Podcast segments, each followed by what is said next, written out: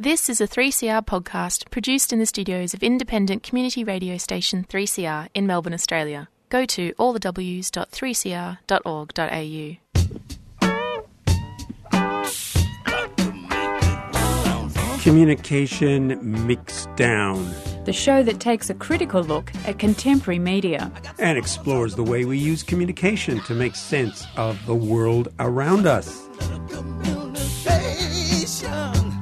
Social media to citizen journalism to the logo on the front of your favorite t shirt. It's all part of the Communication Mixdown. Each week, Thursday, 6 to 6.30. Communication Mixdown.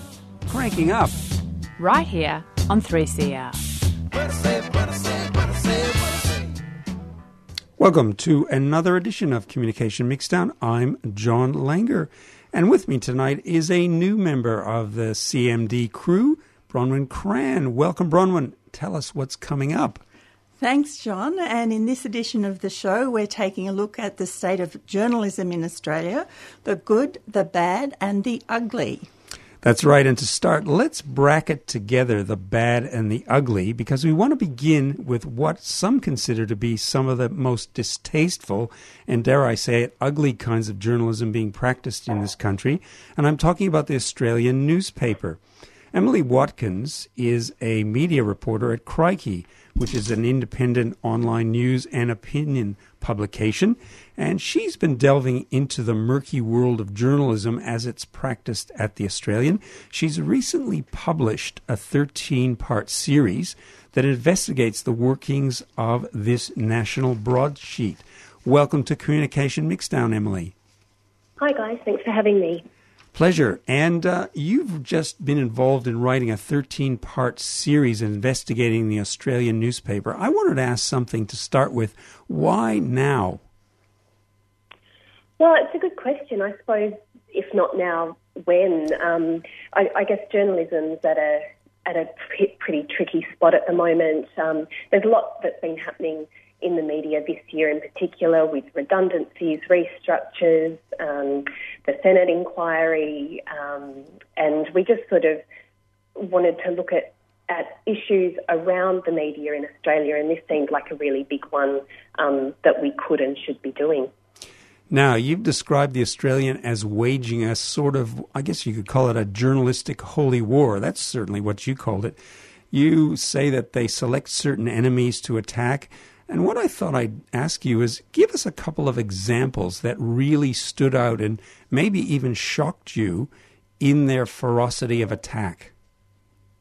Yeah, sure. I mean, I guess there's some obvious ones from the last couple of years. I mean, one of the most recent ones was against Yassmin Abdel-Magied, um, which you and your listeners are probably quite familiar with. But I think for me, it was looking back at some of the older ones that um, you might you might have forgotten or you might not have read at the time. Um, so, for example, there's an Indigenous academic called Larissa Behrendt who um, tweeted during Q and A back in the uh, I, it would have been the mid 2000s, and the the we didn't go into her case too much in the series itself, but there were thousands and thousands and thousands of words written about this single tweet during Q and A. That um, it was it was distasteful. It was a reference to a um, to a TV show that was on at the time that probably a lot of Twitter users might have got, but maybe not the editors at the Australian.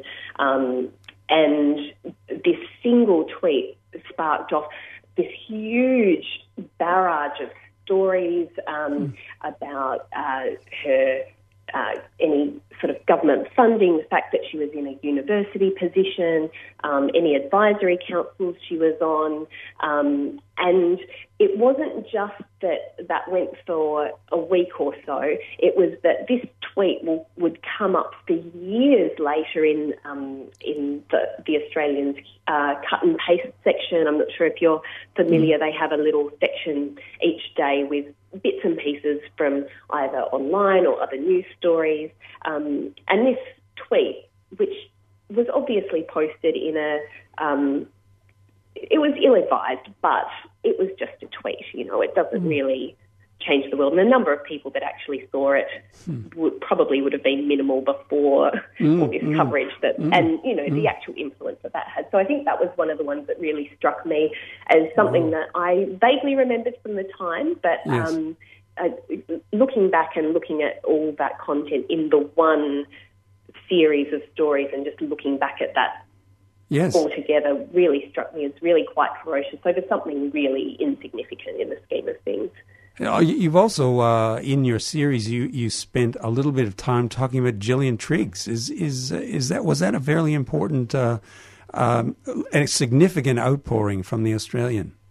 Yeah, well, I mean, that's a huge one. I think um, it's something like 30,000 words just in the Australian over the period of her tenure, which is a, I mean, that's like a novella. That's a huge amount of words dedicated to um, to really um, trying to discredit someone who is professionally extremely acclaimed. She's, you know, a law professor. She's had multiple awards. She's been given this independent role. Um, yeah, which, which is which is huge. Um, I mean, it was sort of all tied up in their uh, coverage of 18C, the provision in the Racial Discrimination Act, which Bill Leak, their cartoonist, Yes. um, was uh, pursued over, and also the um, Queensland University students as well. Yes, I Um, remember that. Yes. yeah, so it was sort of all tied up with that. She was head of the um, Human Rights Commission around that time, um, and so that was something that was really significant for them in it, for the Australian in pursuing her. But it, it was sort of any anything she did would be covered. If she, hmm. I, I think she did a speech sort of in the in the Blue Mountains of Sydney that maybe you would expect a local paper to hmm. cover, but you hmm. would never, or local radio maybe, but you would never expect the national broadsheet to follow someone for a pretty standard Yes. Speech.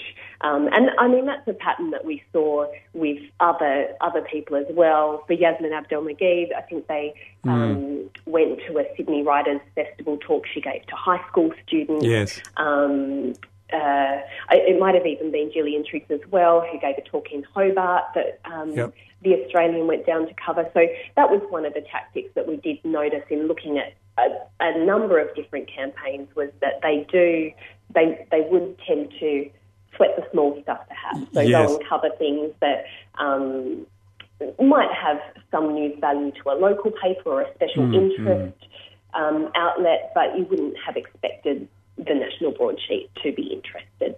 Now, a logical question: uh, If there is a journalistic war being waged by the Australian, which I, I I'm getting the sense that that indeed it is, who's the general commanding the troops? To keep rolling on with that metaphor, and what's what's the motivation? Well, the Australian is very much a traditional newspaper in that it's very much led by its editor, editor in chief. And we started to see these campaigns really pick up under the editorship of Chris Mitchell, who retired at the end of 2015. Um, so he was editor from 2002, and he released his memoir last year, I think. Um, in any case, after he retired, and I, and in his memoir and in other speeches and addresses he's given, he's always been extremely clear that he wanted the Australian to be a paper that stood for a set of values and that believed in campaigning journalism.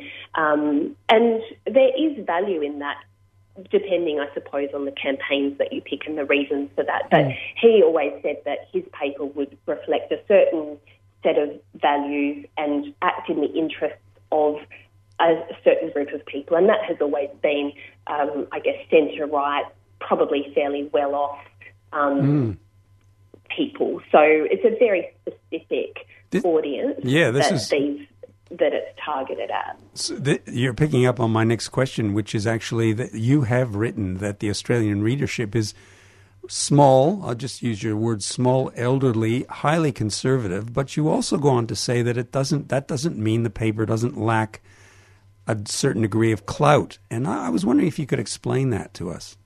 Yeah, of course. So there's a couple of elements to that, and one is that um, the Australian might not have a lot of readers. So it's got something like, I don't have the exact figures in front of me, but it's something like half the circulation of the Daily Telegraph, and it's probably about maybe a third um, of the Herald Sun on a daily, weekday um, level. So it, but it does hold a lot of power over the news cycle. So um, when radio producers in the morning doing breakfast radio or breakfast news um, or breakfast TV, for mm. example, mm. will will scour all the papers for um, what they'll be covering, what they'll be talking about in their morning interviews, and and the Australian is our only national yep. general interest newspaper. Um, so it, it, if if the the Australian is running mm, um, mm. several pages about Gillian Triggs or several stories on one day about Gillian mm. Triggs, and they're doing that day after day after day, it's only a matter of time before that becomes um, part of the general news cycle, yes. which a lot more people do consume. So um, then it might be picked up, for example, by Andrew Bolt, a columnist for um, mm, the mm. Herald Sun, but also syndicated in the News Corp tabloids. Um, and then uh, he might speak about it if he appears on uh, Sky News. He's got a show on Sky News, um, or when he's on 2GB, one of the talkback stations in mm. um, in Sydney.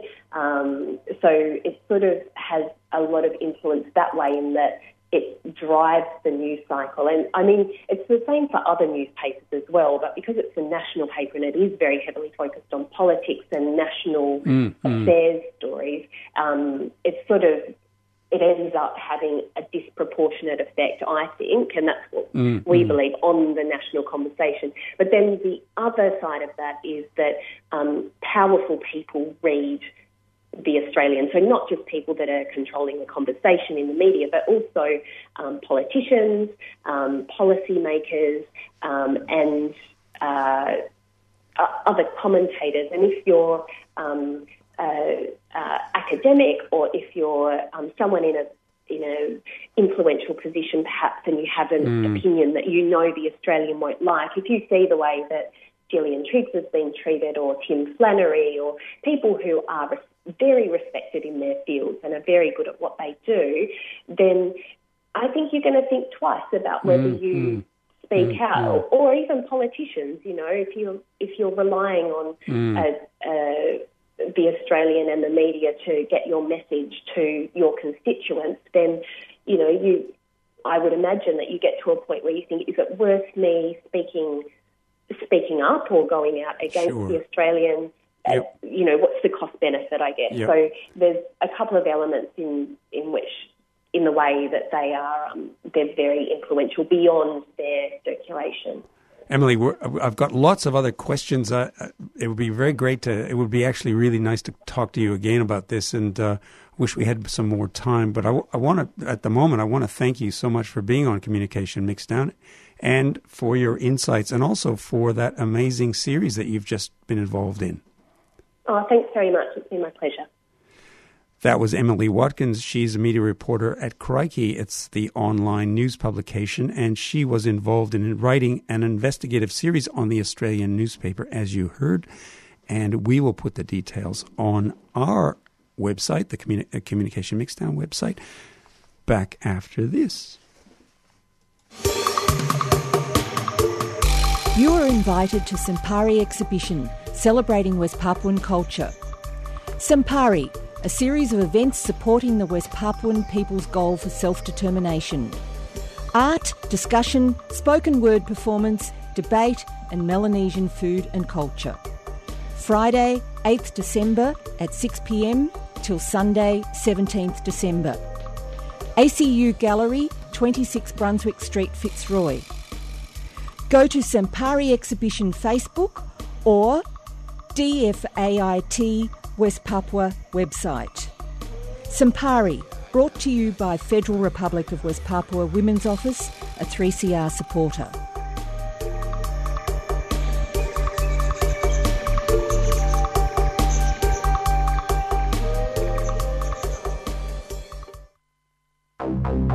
The Solidarity and Defence Fund is a democratically controlled fund that materially supports activists who are facing legal sanctions or other problems due to their stand against injustice and oppression. All contributors who pledge at least $5 a month can take part in collectively making decisions about how the fund is used. Your contributions support and grow movements for social justice and defend activists in the fight for a better world. For more information or to join, go to patreon.com forward slash solidarity defence fund. That's P A T R E O N dot com forward slash solidarity defence fund. A 3CR supporter. You're with Communication Mixdown, and this week we're talking the good, the bad, and the ugly in Australian journalism. Well, we've talked about the bad and the ugly. Let's now take a look at the potentially good. Andrea Carson is a lecturer in media and politics at Melbourne University. She's a former Age and ABC journalist. She's a keen observer and regular commentator on contemporary journalism, and she's with us now. Hi, Andrea. Good evening. Andrea, um, your most recent comment piece in The Conversation magazine was an explainer about public interest journalism. Now, this notion of journalism in the public interest is a, a tricky one. Could you unpack it briefly for us? Yeah, well, that article was prompted because there is a public interest inquiry going on with the uh, Senate in the federal parliament at the moment, which reports in December. And the idea of public interest is that we all, uh, at some point, come together in uh, the public space called the public sphere, and that's where we're able to get our information from. And under one particular way of thinking about this, a democratic theory of thinking about this, we need to be able to get that information in order to make rational decisions. And those rational decisions are particularly important when it comes to deciding who's going to represent us when it comes to vote time. So that's the premise behind public interest journalism that we're able to get this quality information that informs political discourse. But as you have hinted in your introduction, uh, there's also some very bad examples of journalism that don't always live up to that ideal. Indeed. Andrea, I'm interested in your view on the state of um, what we might call quality public interest journalism, particularly in, in our country, Australia. How do you think, um, how is independent, civic minded journalism travelling at this moment? What's affecting it in Australia right now? Well, there's some mixed views on this. I tend to be on the end of optimism rather than pessimism, even though there are lots of good reasons for being pessimistic. Some of the pessimistic reasons are that Australia has very concentrated media ownership, which means that, particularly with our press, it's the most concentrated of any democracy. And it's been like that for a while where we don't have too many owners that um, own the major newspapers and have extraordinary market share of newspaper readership in this country. And the same is also true um, to a lesser degree of television and radio, where we only have a few owners in the market. But the reason I'm more positive is because uh, the barriers to entry to be able to produce quality journalism are much lower than they used to be. Uh, anyone who has an internet connection and uh, has a keyboard, potentially, uh, whether it's on a mobile phone or on a laptop or an iPad, is able to disseminate content. Now, not all of that content is obviously going to be of high quality, but sometimes it is. In a recent study that um, I did at Melbourne University with a colleague, Dr. Denis Muller, looked at seven digital only newsrooms, and this was last month. And what we found was that there were some really promising green shoots for journalism that many of the uh, companies that are digital only started off small with one or two operators, and now some of those have up to 80 employees. And The Guardian was that example.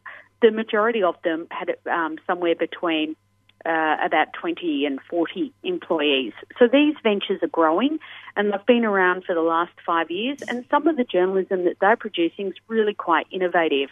They're using digital technologies, they're able to use data uh, to tell stories in ways that are informative, interesting, engaging, and a little bit more irreverent than what we're used to in the past. That's good news. That's good news, isn't it? So, um, you mentioned the uh, Australian Senate's inquiry into the future of public interest journalism. That's been going on since May this year. Now, by May this year, we knew that misinformation or fake news circulated via Facebook and Twitter very probably influenced the outcome of the latest US election. Andrea, could you give us your take on why the Australian Senate established this current inquiry into public interest journalism? Was the Senate mainly concerned about the future political effects in Australia of online fake news? I think it's got uh, five, about six different um, terms of reference this, and it's an, it's a number of things. It's the rise of fake news um, coming particularly out of the states, but it's also been shown to occur in other parts of the world. The French elections um, were one of consternation about whether fake news was affecting uh, some of the coverage of Emmanuel Macron. Uh, and in Australia, we also hear the term fake news being bantered about by some of our politicians. And a study that we've been looking at at Melbourne Uni, um, a preliminary study shows that it's crossed all the different parties um, at the culprits who use the term fake news to try and delegitimise the role of mainstream media by calling things fake when often uh, it's just that there's a difference of opinion or they don't like the story or perhaps there's an innocent misreporting rather than something that is deliberate. But in terms of why the inquiry was called, part of that was to examine fake news, propaganda, and public disinformation. That was one of the terms of reference. The other was to look at the future of public and community broadcasters in delivering public interest journalism, in uh, particularly in underserviced markets like regional Australia. And one of the problems is that I'm sure listeners are very aware of over the last 20, 30 years, certainly this century uh, media has lost revenues, traditional established media, and areas that get most affected by that are regional Australia, which um, it doesn't have the competition for new players to come in uh, quite the way that the, metropolitans do, and so they can suffer with some underreporting. Cuts to the ABC has come into that. 2014, under the Abbott government, the ABC lost uh, 8% of its budget and 10% of its workforce. So we have seen a very turbulent and uh, dynamic time going on for media markets, and this was, and on top of this, of course, you've got really big technological companies that um, some might call media companies that don't define themselves that way, who are content aggregators who are able to attract enormous advertising. And here I'm talking about Facebook and Google and those truly multinational um, giants in the market. So concern over all these factors uh, caused the Senate to call for this inquiry into what is the state of public interest journalism, what might be its future. Thanks, Andrea. Um, I understand the inquiry has received a lot of submissions. It's held five public hearings. The inquiry reports due out very soon on December the 7th. To wind up, I'm interested in your hopes for the inquiry's recommendations. Just briefly, is there any one recommendation or approach you would really like to see in the final report? Yeah, well, it has received a lot of submissions, I think over 70 at last count. I think there's no magic bullet on how to fund journalism, and it, however it's funded, it needs to be, um, I think, arm's length from uh, to have a degree of independence. Uh, I mean, we've already got the ABC, the public broadcaster, which I think needs to be very well supported. One recommendation I would like to see is that its funding doesn't get further cut, uh, and that maybe there's some startup funds that support the enthusiasm for um, people love journalism. They care about journalism. There's lots of people who are prepared to dip their toe in the water and and and try their hand at a startup media organisation. And I think it would be good if there was some form of subsidisation to lend support to those smaller players so that they can compete in the very um, big world where Australia's seen an influx of international players coming in to its media market. So I'm hoping there'll be something in that space, whether it's around tax deductibility or direct subsidisation um, through an independent committee that determines who's worthy and who's not. We'll have to wait and see. Great, Andrea, and it would be good to see some of that money going to regional Australia, wouldn't it? Well, thank you so much for your time today. You're welcome. Andrea Carson is a lecturer in media and politics at Melbourne University and an observer and commentator on contemporary journalist journalism. And we've been talking today about the good, the bad, and the ugly in Australian journalism. We'll post links to the media stories and the Senate inquiry you heard about in today's program on our website. Thank you, Bronwyn. And uh, Bronwyn, wow, terrific. Uh, great input there. And um, yeah, really good show today, I think. We, uh, we really uh, explored some interesting things. So that's it for Communication Mixdown this week. We're here next week, and uh, we have been talking about the state of journalism in Australia.